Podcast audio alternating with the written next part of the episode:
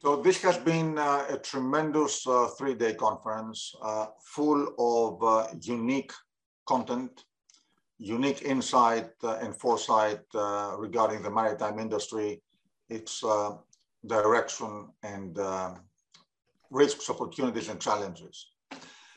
We are coming to the close, and we always reserve for the closing of our conference the analyst panel uh, where we bring the collective wisdom of Wall Street, uh, figuratively speaking, because we also have uh, analysts from uh, Norway. From, uh, so we bring the collective uh, wisdom of the best analysts to, um, to discuss how they see the industry going. And I would like to thank Robert Bugbee for being always the most skillful moderator. So thank you to all.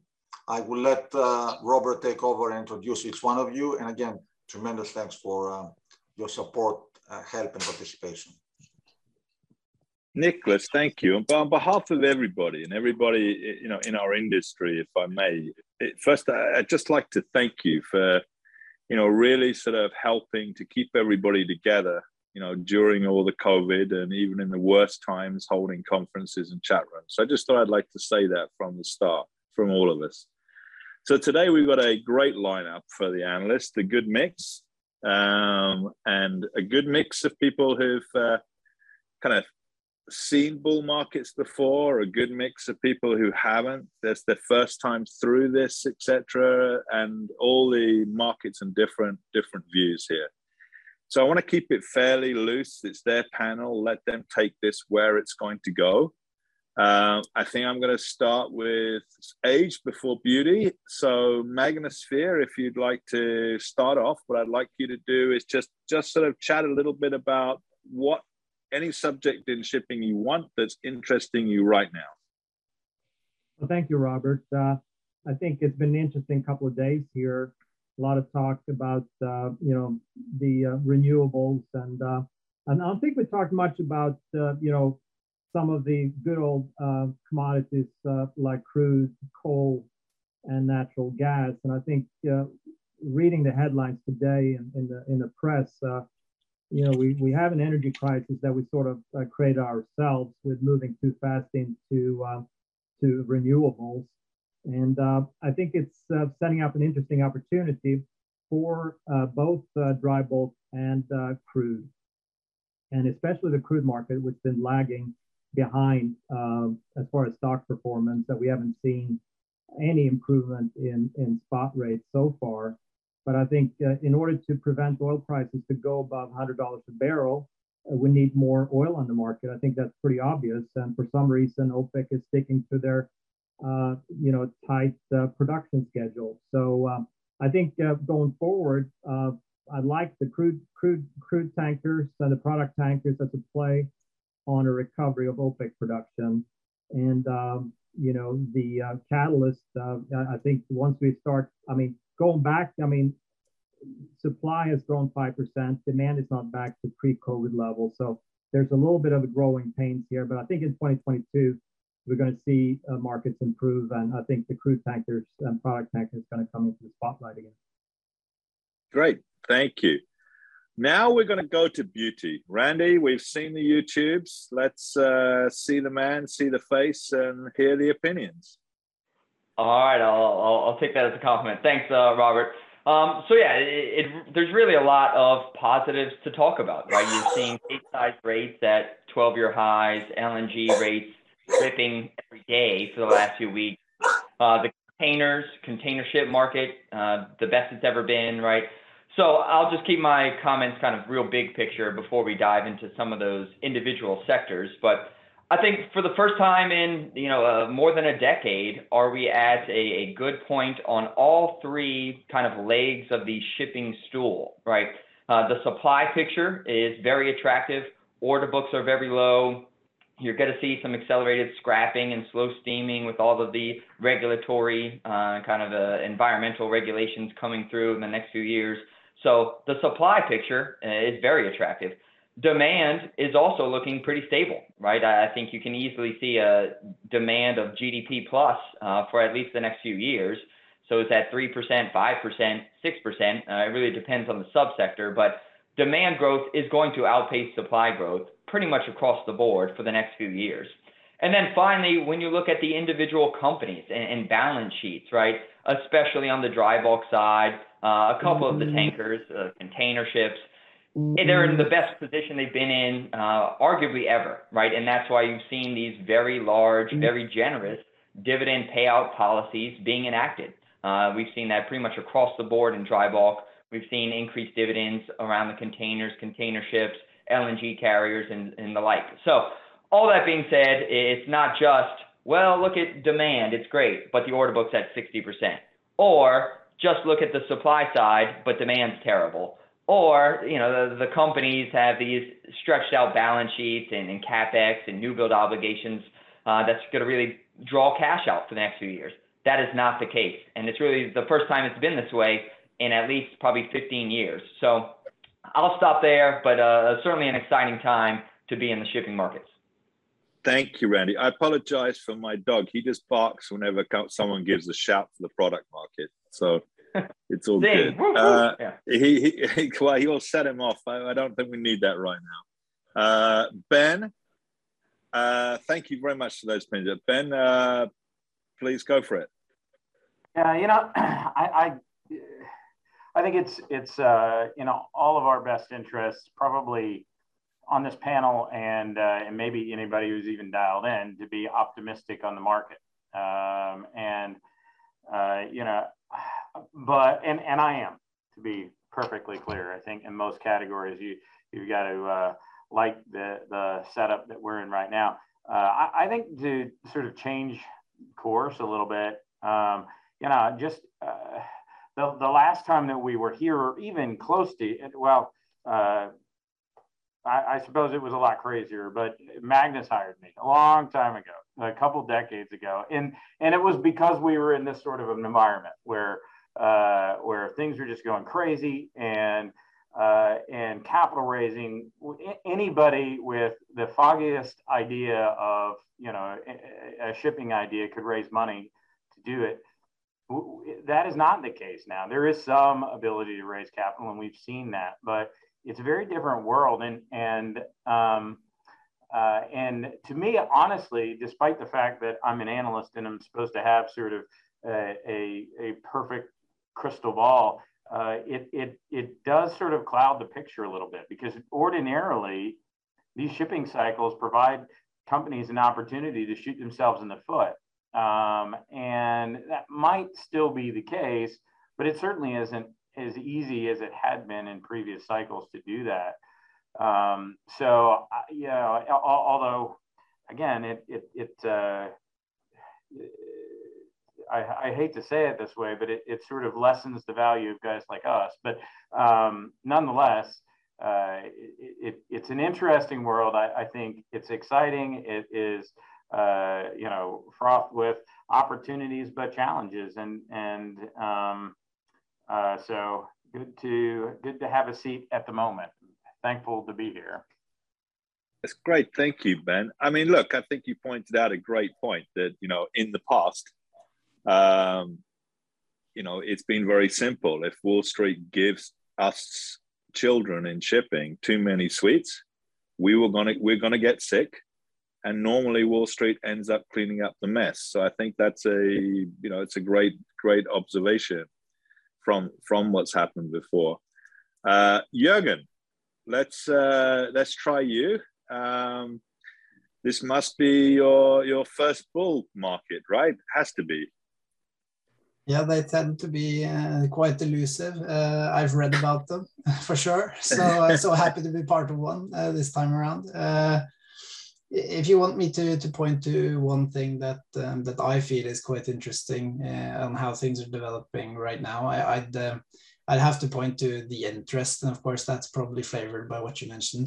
that uh, for a long time uh, the interest in our space has been has been not too high, I guess. Uh, but um, my perception, at least, speaking to a lot of investors these days, uh, new people that uh, haven't really had too much interest before, starting to see the potential of this uh, this just going on and on. and I think some of the sectors that have really kicked off and, and sparked this uh, this upcycle uh, are the reason for that. Uh, and right now, people are scouting out where uh, where this is headed in all of these different sectors going forward. So, uh, to me, uh, that's at least um, one of the one of the most interesting developments um, in in the current market. Um, and of course, that's a lot helped by by what has been mentioned in terms of the order book being very limited, and the potential right now seems extraordinary in terms of where we've been before. I, I Thank would, you if I if I could, Robert, I just jump of in. Of course. Here. Of course. I, I, would I would say that that's true. Certainly, interest is higher, but uh, Omar and Magnus can back me up. Like th- this is nothing compared to the glory days. Uh, the phone would ring off the hook. Um, so it's improved, but we've got a long way to go before we're back to where we were. I, Ben, I, I agree with that. We're uh, definitely much busier on the phone um, and, and getting a lot of inbounds but it's it's not like it was, and still it doesn't compare to the floating storage frenzy. I'd say from last, you know, April of 2020. I do have one follow up, Robert, if you, if I may, directed towards Ben.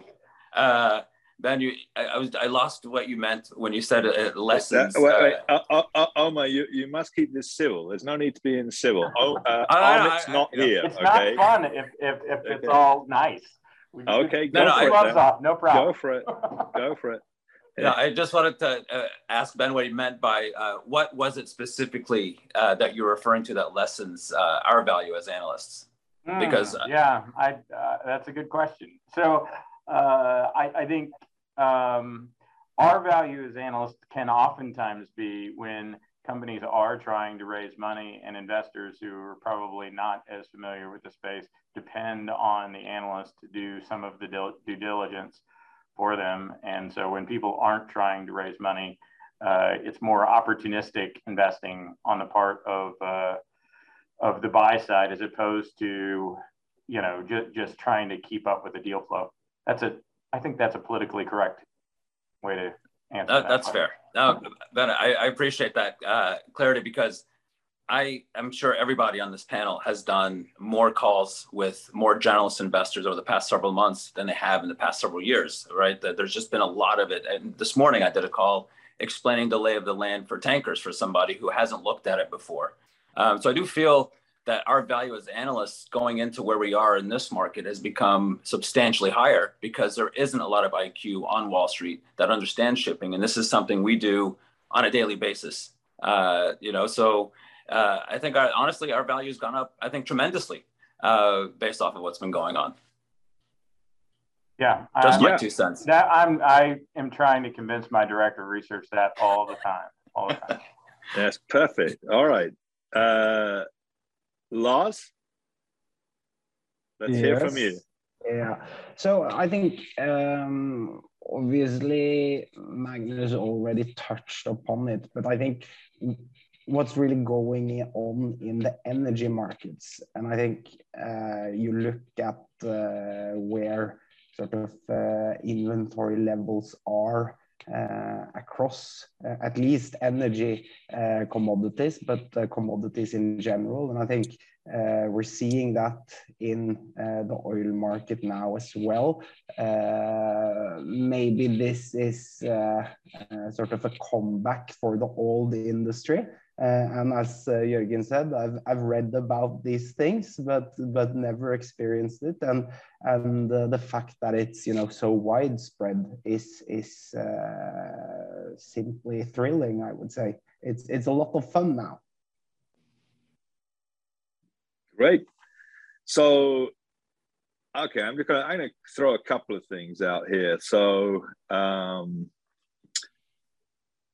anybody can sort of happy to pick this up. But you know, containers. I, I watched a program here yesterday, actually on uh, on the news. Just the, the the news here in the states where they're referring to all the queuing that there was in containers and all the uh, the, the effort that Biden's going to make to reduce the queuing. And there was one of the United States top um, economists, Krugman, there making a comment, and he simply said, well, we would expect you know shipping rates to fall quite substantially as the congestion um, decreases because the congestion is going to decrease because very simply people have bought more goods while COVID has been on as a way to comfort themselves and a substitute for the other experience in life that they have not been able to do. So would anybody, you know, like to pick up, you know, where does the container market go from here? I'll jump in. Uh, uh, that's an interesting, interesting question, and one that has been, on, I think, at the forefront of everyone looking at containers really for the past, I'd say, nine, ten months. Uh, we came into this year with things already riding high, and I think had already set records in terms of indices and freight rates. And the next question was, okay, in 2021, we should actually start to see a moderation as people get vaccinated, as people start to become more mobile. We've seen it with uh, travel, uh, uh, uh business, and all that. Um, but it hasn't yet actually led to any slowdown. And in fact, we've only seen an acceleration of consumer purchasing. And that's what's created now this even tighter logjam. I think the interesting thing is going to be how these next 12 months play out because logically more people are going to be traveling. I'm going to be traveling internationally for the first time next week. I know Ben, you were, and and and uh, and Randy, and I'm sure others have on this panel have been traveling, and so that's accelerating, and it'll be interesting to see how that then parlays into how we spend our money on on on finished products. But it it it's an interesting situation that clearly congestion has picked up, but I think what seems to always get lost, at least in the discussion over the past several months, has been it's not congestion that's caused rates to be good; it's demand that's caused the congestion, and that's what's catapulted rates higher. And so you have this backdrop of very, very strong demand. And liners, for the first time in their history, as far as I can tell, um, are faced with a higher quality of earnings than they had before, where they're able to now negotiate freight contracts that normally would be 12 months at a time. Uh, they've now extended to 24 months, and now we're seeing three year contracts being entered into. So the liner industry, as a sector overall, is probably in the best position it's ever been in. Uh, earnings visibility, and more so than that, the, the, the industry within probably the next three to six months is going to be debt free. And so there's a lot of wind at that sector's back um, as they look ahead. Even if freight rates fall, there's just a lot of ammunition for these companies to uh, you know to continue to, to thrive. Yeah, and uh, to Omar's point, I think rates are certainly going to fall in the first quarter. They always do. Consumer spending slows, and Chinese New Year. You have the Beijing Winter Olympics going to impact some of the factory production in China. Um, that said, when you look at just the underlying demand, people are still spending money on goods rather than services. That's going to slowly uh, head back to services, but we're not going to get to pre-COVID levels anytime soon. Inventories remain very low at the retailers, so that's going to take some time to replenish. And the biggest thing is uh, clients I talk to just look at 2016 to 2019 and kind of call that a normal rate environment. Whereas in reality, that was like the worst four years in 20 years, right? So I don't think a, a market going down from here goes back to 2019 levels of less than $1,000 per TEU. Sure, it'll fall from whatever it is today, 4,000, 5,000, depending on the index you want to use, but it's not going back to 1,000. So yes, rates will fall. It's kind of like saying, oh, Capesize rates are going to fall from 85,000. Well, well, yeah, but they're not going back to 10 either. Um, so I, I, think the scale uh, of the de decline is important. Yeah, I, I think we always, uh, in, in, bull markets, we always think there's going to be a soft landing, and there never is. Um, uh, and I, I, don't, I don't know that maybe this time will be different. Famous last words, right? But uh, to the extent that the order book is going to be delivering about 10% gross fleet growth in 2023 and 2024 again. Um, yeah, that's that's just a lot of ships to absorb, and uh, and and a lot of time for consumer demand to potentially normalize or infrastructure to be improved and intermodal to to work itself out. Uh, to me, again, I, we, it's certainly possible that things could end up being sort of we just fall back to the median but this is shipping, and the median is this ethereal place that we never really exist.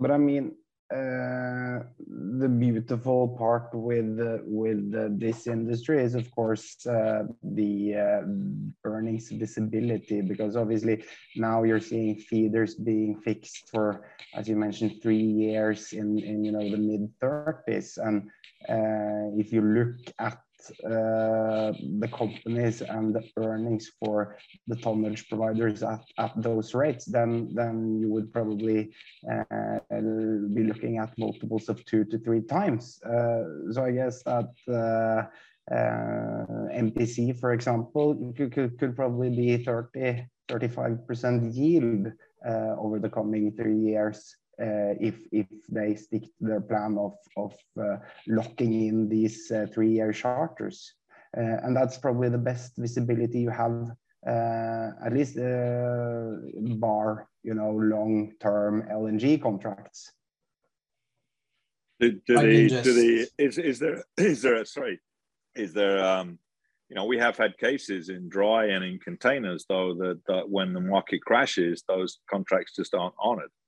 It's not quite the same historically as oil majors contract in tankers or in gas. That's probably a good point, uh, but uh, I, I, think I, I, just wanted to, to, to throw in there as well some numbers to the mix. I mean, if we if you try to track the the global congestion numbers at the moment for larger container vessels, I think uh, you're seeing up from a, a long-term average of 13% of the fleet kept up in congestion now standing at maybe 27 28% uh, so i think once those number, numbers start to unravel that's an extremely steep uh, effective supply growth that you're going to see just on the back of that. And i think the interesting news that came out of the us last um, uh, last night uh, with uh, with the Biden administration pushing for the entire supply chain to work together and eat through that overhang uh, is something that might uh, kickstart that um, that normalization.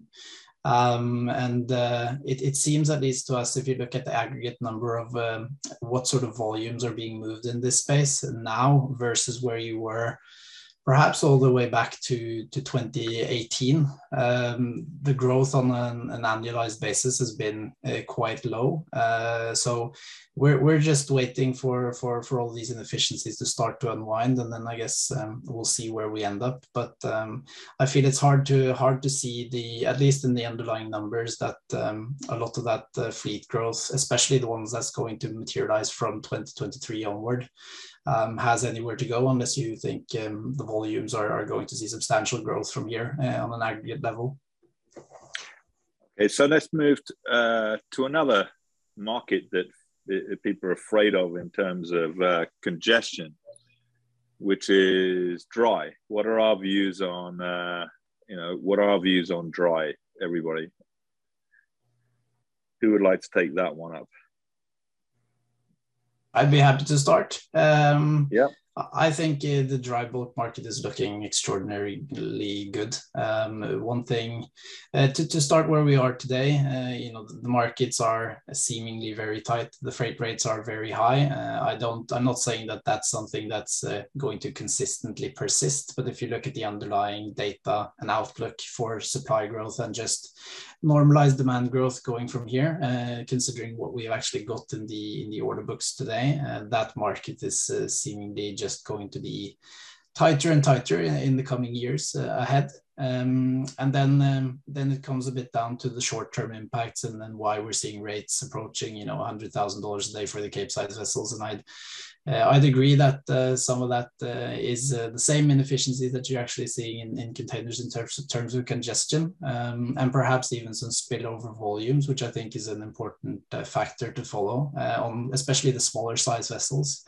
But I don't know if any of the, the other guys on the panel can can back me when I say that I I couldn't find any historical up cycles where you've seen the similar tightness in the smaller uh, asset classes that really drive the larger ones. It's rather been the other way around. Uh, and I find that as a very interesting observation in the current strength of the market and could indicate that things are set to stay tight for still some time. Uh, I agree, Jürgen. That, sorry, Robert. Yeah, I, no, no, I was go. just gonna. Yeah, I was just going to back up, Jürgen. Exactly. I, I, feel like we've, we've gone through so many reams of data trying to understand and see in the historical perspective across different shipping sectors has any market recovery ever been led by the smallest ships consistently? Uh, and no, that hasn't happened before, uh, as far as we've been able to to to, to see. Um, and so it's definitely been good to see the handies uh, drive uh, the the market during the first part of the year, um, and then that, obviously that strength our latest way to Supramaxes on up to Panamaxes, and now we've seen Capes. And what I find, uh, and I agree with Jürgen's outlook on dry bulk, that it, it's interesting because over the past 20 years, dry bulk and China have been synonymous. And for really most of this year, there's been a lot of inconsistency from, from the Chinese steel markets uh, in, in, their buying activities uh, across various commodities. And, and, and, they've tried to control and rein in uh, spending. But it's, it's I, and we mentioned this, Robert, on our panel a couple days ago, that pretty much ever since the Chinese took a step back from the steel market this past June, July, that's when the Cape market actually took off. Uh, and so there's a lot more players, a lot more countries involved in the dry bulk trade um, that have an effect that hasn't been there before. And I think that's what's exciting for the sector is that it's no longer, at least for now, is not tied at the hip to China. There's more players involved and in, various commodities being moved in, in big numbers. What would yeah, you guys like more to... With... Go, ahead. Go on, please, please. No, no, I couldn't agree more with, with Omar. Uh, I think it's just as far as the stocks, you know, I think a lot of investors are looking at these names up 200% uh, this year. And uh, a lot of headlines coming out of China making, you know, for the story, maybe a little concern near term. But I think people needs to look at the supply growth. And I think once we see a more normalized demand side, I mean, if, if you compare 2020 and 2021, demand's been all over the place. Um, and I think uh, once we start seeing demand coming in over supply growth, I think we can have some good growth going forward. And uh, we don't see a lot of ordering activity. So I think that's a good positive underlying support for the sector.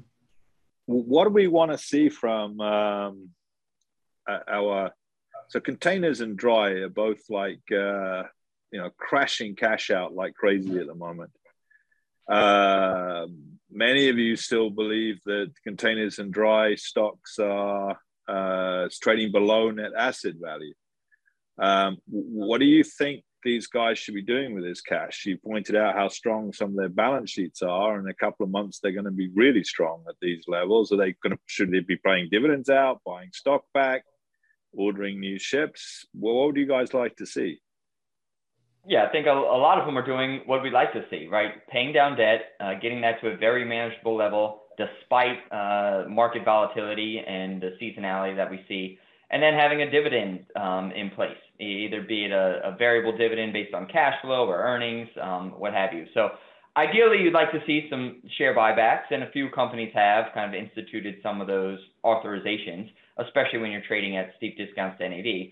But uh, in reality, if you get your net debt down to 20%, and if you're paying out pretty solid dividends really throughout the cycle, um, that should give you a premium valuation. So I think the that strategy is likely going to pay off.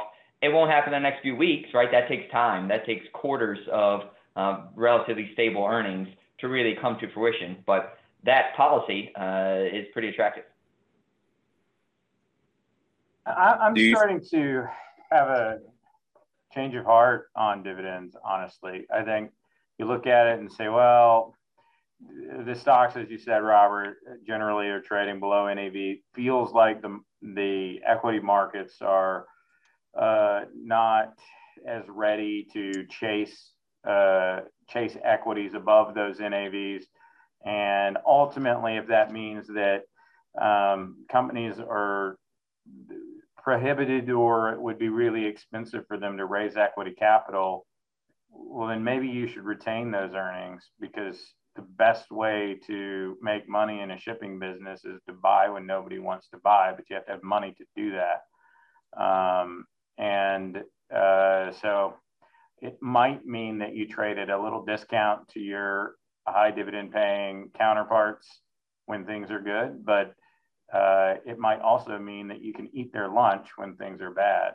Um, so I'm kind of coming around thinking of it a little bit differently, maybe than I have in the past we're also seeing uh, there's another thing you could do is diversify, right? I mean, we've seen uh, on the private side some of the uh, private owners, the you know some of the Greek ship owners. We've seen Norden as a as a public company who have had very strong dry container positions. In the last weeks, uh, and I, you know, and I know for a fact, you know, looking out at some of the few modern product tankers that are out there for sale, they started to buy product tankers and started to buy tankers. You know, we've even seen you know, one public company, you know, I don't know for different reasons. I mean, I haven't really studied the company very well, but, you know, Navios effectively bought product tankers when they when they did their merger and effectively diversified.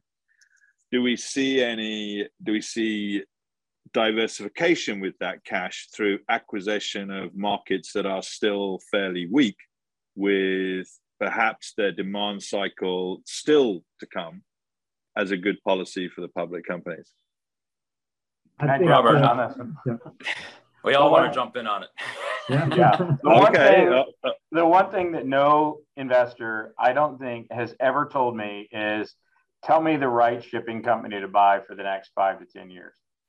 That's not what people are interested in doing. And I think if you're a private owner, you care about the next five to 10 years. And so maybe diversifying makes some sense.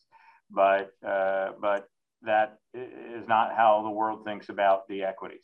But Ben, uh, Ben, but uh, you you've said that before, and I completely agree with you that that's the the the current investor base, which is primarily hedge funds. Yeah, there've been a few mutual funds that have stepped in uh, recently, but for the most part, it's hedge funds, and hedge funds are obviously very short term focused. And and as you mentioned in your prior comments about dividends, there hasn't been any benefit really to to, to having a policy paying out a meaningful dividend. Now that benefit existed the last bull cycle um, where you got big premiums to NAV, but since then it hasn't worked. But I I think you could actually perhaps change the investor base over time because you have the mutual fund and long only landscape that's basically almost 10 times as big in terms of capital availability than hedge funds. Uh, but so far, shipping companies have modeled themselves to be very, uh, you know, spot either spot centric or just live and die by the cycle. If you're able to diversify and you're able to live through all the cycles and, and, and capture market strength in the upturn and be able to invest in the downturn, you could then attract a whole wildly new investor community that currently doesn't exist, but could be there. I mean, that, that the capital that's there wants to invest in that type of strategy, uh, a strategy where they don't have to worry about rates falling tomorrow because they know management is deploying capital wisely, deploying you know commercially everything wisely. But you know, I feel like there's there's a huge unlocked source of capital that the shipping industry at the moment isn't touching uh, because of that lack of diversification. Yeah, back back in the 1800s when I first started covering the sector, then uh, you know there were no public companies, so you saw this experiment starting in 2000. I mean, there was a couple companies public before then, but everybody was pure play on something, and there was crude, and then it was dry bulk, and uh, you know and uh, I think what history has shown is that you need more legs to stand on. And uh, in order to deal with the cyclicality of the best of the shipping business, so some some of the successful private families, you know, have diversified businesses. So I don't think that model has been given much thought by Wall Street. And I think, uh, you know, in order to get, like Omar said, get some more long-term money into the sector, you need to extend the cycle and maybe reduce the volatility. Yeah, and it's all on the investor base you're after. As as Ben was saying, if you want, I want the double stock, then you want a very pure play, highly leveraged stock. If you want long term, I want to buy it and not worry about it for five years. You want a diversified stock that is ideally paying a pretty substantial dividend. So it really all depends on the strategy and, and the investor pool that you're after. I think it I think it comes down to the assets. I think the reality is these are commoditized assets with zero barriers to entry that will always, always lend itself to cyclicality. And cyclical investors don't like uh, conglomerates, period. Um, in, in, in this or any other sector. Go look at, at truckload, for instance. It's come and go, has been for decades. All right, so let's uh, let's turn to uh, some uh, another sector here. One of the you know what I've noticed with uh, Nick's uh, conferences, the Capital Link conferences, it really, really has an ability to call the bottom on companies because so many times I've come to Capital Link, and whether it's you know, it doesn't matter whether it's the dry market that's in a mess or the container market's in a mess, and now the tanker market, everyone's waiting for it to get better.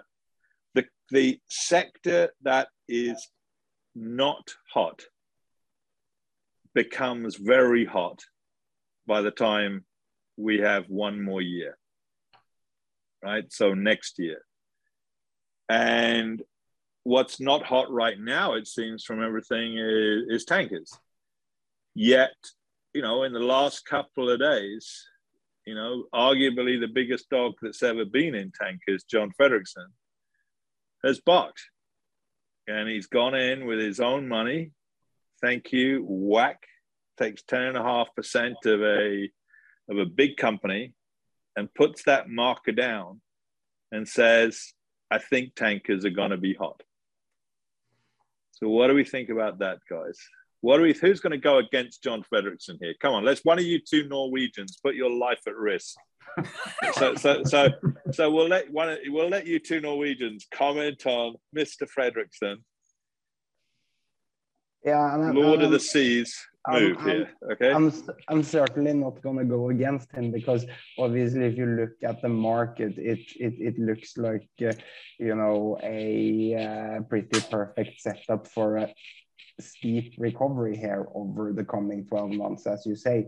Uh, well, it's it's similar to dry bulk in the sense that uh, supply growth looks very very manageable, and also on the demand side, obviously, uh, demand for oil has recovered uh, quicker than uh, the supply side, but the supply side seems to start to move now. Obviously, we didn't see any extraordinary um, production hike from OPEC in November, but it will come at some point. And I mean, uh, earlier this week, the EIA put out a massive 5.7 million barrel supply growth number for 2022. And I think it's quite fair to assume that uh, a lot of that will uh, be seaborne uh, demand. So uh, I think uh, that demand side has probably bottomed out, and it's it's probably just a matter of time before uh, owners start pushing up rates higher and higher, and, and at some point they will get the upper hand here. That's I great. truly, I truly hope that the, the, rates are going to get better considering where they are, and I think we're all in agreement that that's uh, probably the way things are headed. But uh, uh, I'm, I'm, uh, I'm. Come on, come on! He's not going to know. Mr. Fredriksen's, Mr. Fredriksen's yeah, yeah. not going to know what you say. Okay, this what you say to us here remains private, just amongst yeah, us. Good, okay, good to know. Good to know, Robert. So, so uh, so I think I my, it, my, is it my, the right decision or the wrong decision? Um, I think if from his perspective, I think the there are several stocks. If you if you look at how they're priced on a relative basis, you can make the argument that uh, now definitely screens attractive. It has the same kinds of assets, and they're very well familiar with how they're operated through uh, what they've done together in the Tankers International pool before. So that doesn't really uh, surprise me that you see an opportunity uh, at some level. Uh, but uh, considering where we believe uh, the investor focus is, and I think it's um, I, am not sure I agree uh, with the um, with what uh, what you started the question with, uh, Robert, in terms of the interest and where that lies between the different sectors. I definitely feel there's a lot of interest in tankers. Um, so despite the market being out of uh, being at very depressed levels, I do feel that the investor sentiment has been quite uh, quite supportive at times, uh, considering that the the benchmark freight rate for VLCC jumped from negative five to, to plus five, and all of a sudden you were you were back at uh, sort of uh, uh, high valuations again, um, and uh, that's where I feel there's somewhat of a disconnect. I'm quite a simple guy in, in many ways. Uh, I see that the fleet has grown by 6%, and the bull case is that volumes are going to get back to 2019 levels. Um, and I don't really make out where the difference of supply is going to be taken out. In the near Great. term, but it has um, when you look further down the road i, I agree there's a structural uh, supply that seems to be aging and should be taken out at the point in time but all the data points that we've seen so far point to an interest to keep a lot of these older vessels in the fleet still. And that's what we're struggling with. And that's where we need to see something happen, I think. Uh, and if the winter does disappoint and all of a sudden things weren't as strong this winter as you first thought, maybe that's what we need. I, we appreciate, I, I, we appreciate, uh, just, just quickly, if I may, we really do appreciate that, Jürgen. And, and look, if you need to seek asylum here in New York, I'm sure that Nicholas can arrange it. Okay. So. Yeah, and, and it, it, as, as as you pointed out, Jürgen, it's it's a bit baffling because if you look at uh, at this tanker market we've had this year, it's it's been even worse than 2018, right? Uh, then obviously uh, rates rocketed in, in Q4. So far, that hasn't happened, and and um, I mean, but but but obviously, what's been going on on asset values have uh, kept shares higher this time around. So generally, valuation has been better now than it was in 2018. Um, and we've had a few false rallies, uh, one before the summer, and and uh, yeah, so so so I, I I have been a bit baffled by uh, how well the shares have actually performed, given how poor the market uh, has been, the underlying market. Anybody anybody got an explanation as to why the shares have performed in inverted commas so well?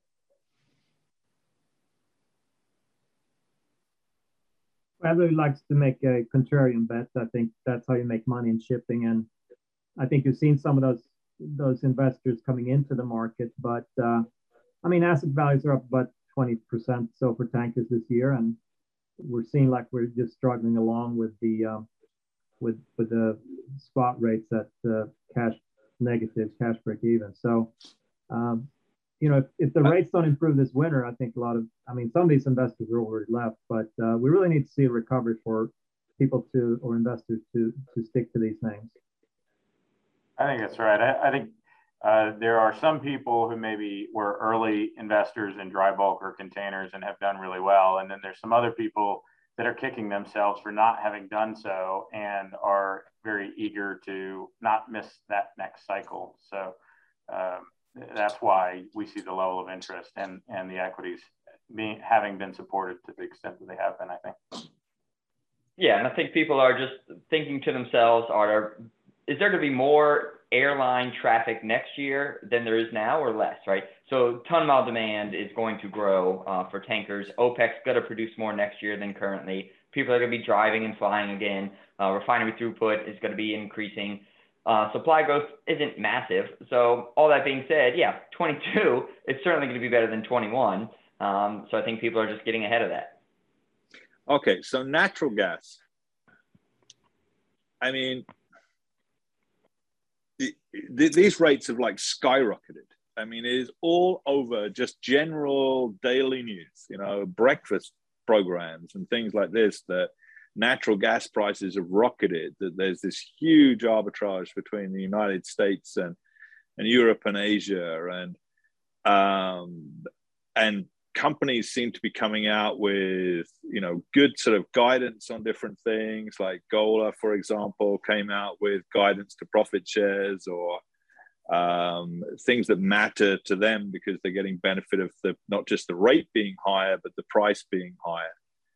Yet the, the stocks themselves don't seem to have had any kind of real response to that.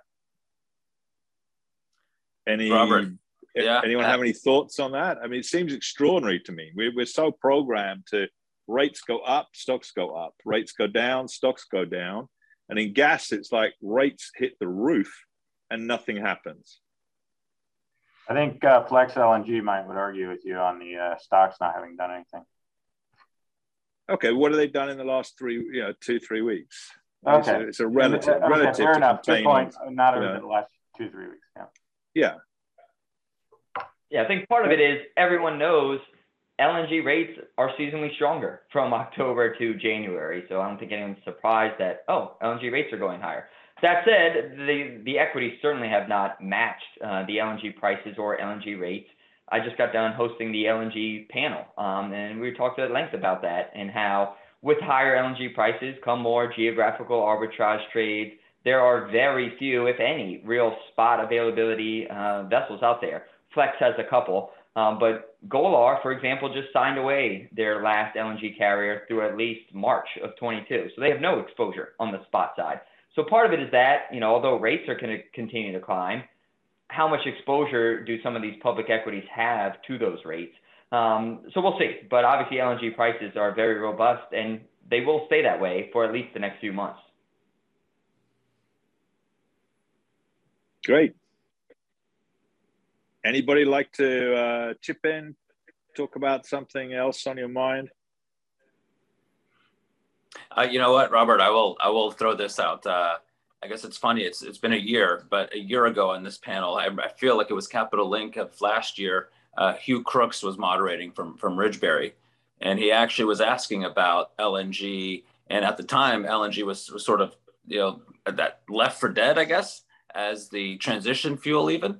Um, and he was asking if we had dialed back our growth expectations for for overall LNG growth and natural gas uh, growth. And and here we are a year later, and it's the exact opposite type of conversation. So a lot can change, and we know that, right? It's shipping, and, and we're in the middle of it, and things can change tomorrow. But it just it's quite interesting that a year ago on this uh, at this panel, we were lamenting the demise of LNG, and here we are uh, in 21 uh, talking about how how there isn't enough, and there's massive price dislocations, and and look, private equity came in here earlier in the year and just started taking these companies private. Um, they saw uh, a cash machine potential over the long term. And so, you know, part of the reason why the equities haven't performed well is not that many exist anymore, Robert. Uh, we, we, we've lost several of them into private hands. Those okay. that do have have have still have still made made quite uh, quite an improvement at least from the levels you had last summer. And I remember I completely agree with you, Omar, that uh, I remember speaking to investors back in September, uh, October of last year, uh, and there was little faith that uh, gas seemed to be part of the solution. And I think that's completely flipped around now, um, and, uh, and, and that's uh, that's a good indicator, I think, for for for what may come in this space, not only on the uh, LNG carrier side, but also some of the names that work on the, the upstream and, and infrastructure side to, to get LNG to market. And that's also part of the part of the question here. How do you do that in an effective manner uh, in a short period of time in order to cater to this demand that uh, probably is set to, to stick around for still some time? And if you continue to see this growth coming, then I guess this kind of gas price and, and energy environment might not be uh, that unusual, perhaps uh, going forward, seeing as uh, how things uh, how things develop. So, especially on the uh, we, we, mentioned Golar, and I mean the the FLNG business um, at the moment with this backdrop that you're seeing um, makes uh, quite a compelling case. I'd like to highlight in terms of time to market and, and economics um, at the moment. So uh, this is just uh, perhaps just uh, yeah a look into what may be um, a larger part of, of the future in terms of energy prices uh, going forward. Um, and that's an interesting aspect. So if we look into say something trying to do a few fun things here. So let's say we're looking into the future. At some point I don't know whether it's going to be 2030, 33, 34. You know, we're going to have renewables starting contributing properly to the energy, etc. You know, maybe we're reaching, you know, peak oil ton miles or product tanker ton miles in that time. You know, already, you know, we haven't even started recovery. You can't get, mo- you can't really, there are not many product tanker berths or crude berths that are open. Even in 24, we're starting to get to 25 well, you know, if it takes a little while for the market to recover and we get to berths not open until 26, then is there actually any point in anybody ordering a new tanker for delivery 26 where it may only have five years in premium markets before the demand sort of goes down? Or six years? Yeah i think so robert. I think you you, you should. Uh, i would you know, you mentioned we're in the 2030s and renewables have, you know, taken a bigger slug and, and maybe tankers or, or oil has, has peaked. I would point out though that a lot of that, you know, those forecasts and projections are probably outdated at this point. Uh, we're in a, in a period where everything is just thrown up, and we're just trying to figure out now what's the way forward. This massive energy crisis with prices through the roof, I think, is really going to reset uh, the thought process. Uh, it's still early, um, but you, you still have the green transition is is still full on, but is the capital going to be there for that? Yeah, right now that that capital has been it it it, it requires time and you you need a, a, series of years to pass before you can actually start to see a return. But right now, you're compelled, if you're providing capital, to to invest something closer to where you're going to get a return today, uh, and that's what's being offered today across the different commodities. And so, I think it's going to for, for us to be able to truly answer that, Robert. I think these next two years are going to be very interesting to see where does the capital flow. Does it continue going into renewables, or is it going to start to come back towards the the, the conventional? Um, and, and so, yeah, it, there's still a big question mark on that. But I would also, about ordering a tanker in 26, I mean, you do have still a very old fleet at, at the end of the day when we get to that point. Uh, I think today, looking at tankers, I want to say a third of the of the crude fleet, or probably the overall fleet, is 15 years or, or older. And so a third isn't going to just go away in, in five years' time. We're going to need to replace that. So you should continue to order. Okay. And, and, I, and I think think also it's it's probably worth noting that okay, uh, even if oil demand might peak, uh, it's a peak. It's it's not the complete uh, fallout, right? So there will still be demand for oil. Uh, I think that uh, it's fair to assume that the first sort of uh, leg for the supply side of the oil to adjust would be probably um, OECD countries and, and not necessarily the uh, oil exporting countries. And I think that's a key as well. Uh, so uh, the last man standing here will probably be Saudi Arabia, right?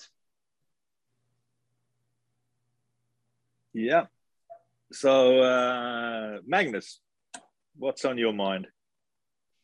Oh, we're going to commit to stock picking. You only have five minutes left. whatever you you want to do stock picking guys we can do stock picking if you want. We do whatever you want. It's, if, if you if you're the only one who wants to do stock picking that's okay with my magnus so we, you go first well, so we aren't, we having sure. aren't we having some investors on this call that are trying to figure out what to do out of this you know? So they should go home with something to think about? Sure go for it. Oh you're asking me? Yeah. Yeah. So okay. One stock per person, I guess. So I'm just going to mention one. Uh, it's um, International Seaways, INSW. Uh, you know, it's a diversified play on the crude and product tanker market recovery. Uh, the merger with DSSI is highly accretive. Uh, I don't think investors realize how accretive it is to bottom line, but uh, we're looking at 45% accretion. And then finally, the valuation looks really cheap, 45% discount to NAV and it's trading like at a two times uh, EV EBITDA next year. So we like the name, and I think it will be re-rated when you compare them to the closest peers uh, like Frontline, Euronav, and uh, and DHT. Great. Let's go for uh, Randy. Randy, you next. I'll tell you what. You you, you can go for two. Okay. So I'll come all back right, to your right. second one, Matt. Because it's a bit tough just going for one. You know, you're you're inve- yeah. you put too much pressure on your investment banking groups. So give me two here. Um, Magnus Magnus stole one of mine, so I'm actually That's okay. three out of it. Wow, um, you're gonna get so yeah, three. I'll go with I'll go with the GLNG. Uh, Golar, we talked about all the reasons why. LNG shipping, FLNG, um, the LNG carrier spin. They just did all the refinancing. The converts are finally taken care of. Um, and then uh, I would say a, a, dry bulk entity with a large dividend payout policy and Capesize spot exposure. Genco, Star Bulk, um, those are my picks. That's fantastic. You managed to get four at least there. That's brilliant, Randy. You, excellent job. Uh, okay, Lars, you go next. Yeah, and I think um, I think I already kind of mentioned it, but but I think that uh, you know the durations that uh, you will see MPC fixing over the coming months and quarters, and at those rates that they will actually achieve on those uh, those fixtures will be simply too compelling from from a cash yield uh, perspective. So two to three times earnings uh, for the coming uh, two to three years and dividend yields of uh, 30 35 percent i think i think that's that's very attractive. Thank you very much. Jürgen yeah, I'll I'll I'll stick to one because uh, uh, I also agree with Randy. So, but I, I'd throw Golden Ocean into the mix with the the Capesize exposure on bulk. But if if I were to pick something else, then uh, a bit uh, a bit out of the ordinary, perhaps. But I you've seen what's been going on in the container space, uh, and I just very much like to highlight what's been going on in the car carrier space as well. If you look at the inventory levels that are set to drive this cycle extension uh, in the container space uh, to, to me, that seems a bit weird because if you adjust for the auto sector in the US, uh, that's uh, it seems to us that the inventories are actually quite high, which is uh, uh, a bit mind-boggling.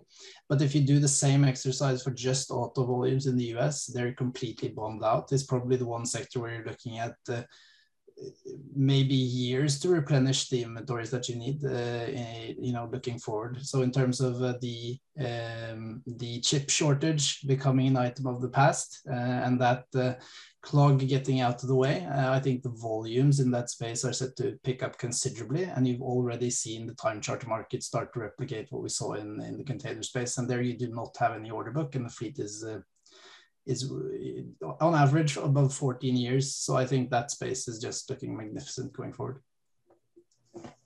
Great. And um, Ben and Omar. I like that. Uh, I like that car carrier idea. Um, I'll be counter cyclical. I'll, I'll go with uh, Navigator Gas uh, in in keeping with what Omar was saying earlier, a year ago at this time, people said LNG is just going to be awful, and here we are, just sort of scratching our heads, saying, "Boy, didn't see that coming."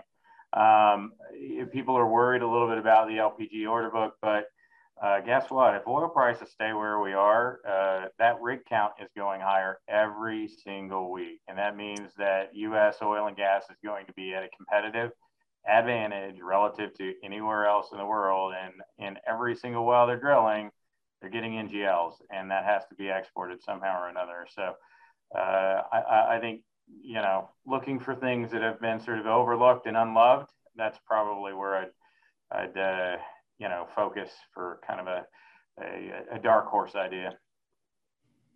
Great, Omar. Yeah, uh, yeah. Thanks. Uh, uh, Robert, two days ago I mentioned GLNG, but Randy took that. Um, but I would uh, I, would highlight Zim. I know it's been uh, the stock has performed extremely well, but the company trade. I'm just looking at my screen. The stock is at forty three dollars, and it's probably with with a decent amount of certainty going to at least earn thirty dollars of EPS this year. And I think most people believe that that's it and we're done. And now we kind of go into a moderate uh, outlook, but there's an increasing chance that 2022 could end up being just the same as 21 with companies entering into into freight contracts. So I I, I think Zim is, is definitely worth a shot, especially as they intend to pay out a big dividend early next year with uh, with this year's earnings. Okay, I'm just going to do something just for super fun here. So give me one thing that you think uh, crazy, however crazy it could could could, could be, that should be on every public board's list of you know what crazy things could happen that will either be good or bad.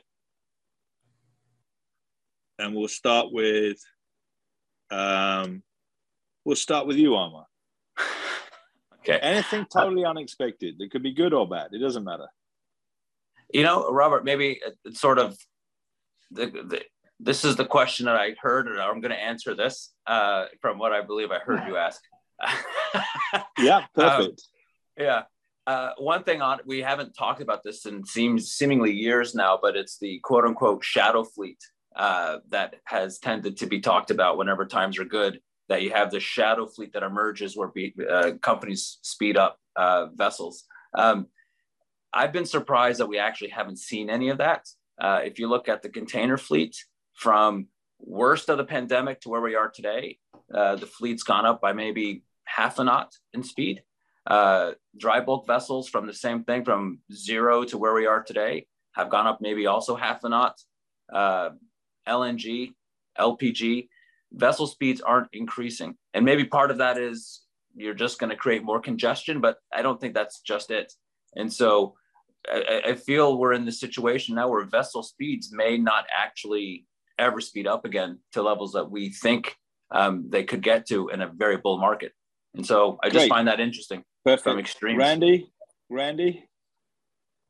Um, I I was going to say there was going to be a global speed limit imposed, but um, taking that off the table, um, there will be a a dynamic weather event in France that really changes um, the trajectory of LNG imports into Southwest Europe over the next year and a half to two years.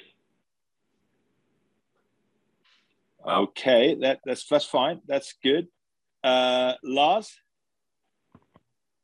Well, I think uh, one possible consequence of, of what we've seen uh, over the past uh, year is, is obviously a super super uh, restocking cycle in uh, across all uh, commodities and goods. Uh, I mean, countries and consumers and everyone they would like to avoid ending up in the same situation again. Uh, so I think ship owners should be ready for that. Great, Jürgen. Yes. Um, I'd go for a nutty professor in some shed, uh, finding a way to cheaply make e-fuels, liquid e-fuels that make tankers the thing of the future uh, and, and not the past. I think that would be perhaps uh, the most interesting thing that could happen, because uh, that's not in our estimates at least. Not for any, not for any self-interest. I really like that idea. Um, Uh, uh, ben. Uh, I'm going to say we're going to we're going to see some mega mergers and some of the companies that we see today. Maybe one of the companies we see today could be a, a 500 vessel fleet uh, with a 10 billion dollar market cap. Is, is that why Fredriksen's buying Euronav shares? uh, yeah, Dad's Jürgen. Get... He's real tight with John, I think no, no, no, how do we lay off these guys? They put they put they put their lives at risk earlier. Okay, that's enough for that. It's a uh, Magnus. You get the last word. Okay, all or right, the second great. last word. So I got to sum up. All right. Well, you know, all the companies been extremely busy over the last two years with adding ESG committees to their boards. And I see a trend over the next year that will be another committee added uh, with starting with an E as well, an ECC committee, Energy Crisis Committee, which should be good for tankers. All right. Thank you, everybody. That's it's uh, hopefully the audience has, uh, has enjoyed it. I think that's been really, you know, thought provoking and, and very good. And Nicholas, once again, thank you for everything that you've been doing for us all in the industry and appreciate it very much. Robert, my thanks go to you and uh, to all of you guys for uh, actually, you're the ones uh, really driving the industry. And I'm gratified to have the opportunity to work with you and also to enjoy your friendship and support, uh, for which I'm very grateful. This was a great discussion, I have to say, always very spirited and always very insightful. I, I felt like uh, coming in a couple of times to give my opinions, but then I, uh, you know, I, I, stayed on the sidelines that I should be as the organizer. So, uh, but thank you very much to all of you. It's been uh, really terrific. And um, actually, when I look back at these three days, it is amazing that we were able to put together such high caliber panels throughout the industry, all the topics, uh, great attendance. So wonderful way to, to end uh, the forum. Thank you, Robert. Uh, thank you, Ben, Lars, Jürgen, Omar, Randy, and, and Magnus. Yeah, thank you, Nicholas. Yeah. Thank you, Nick. Thanks, guys. Thanks.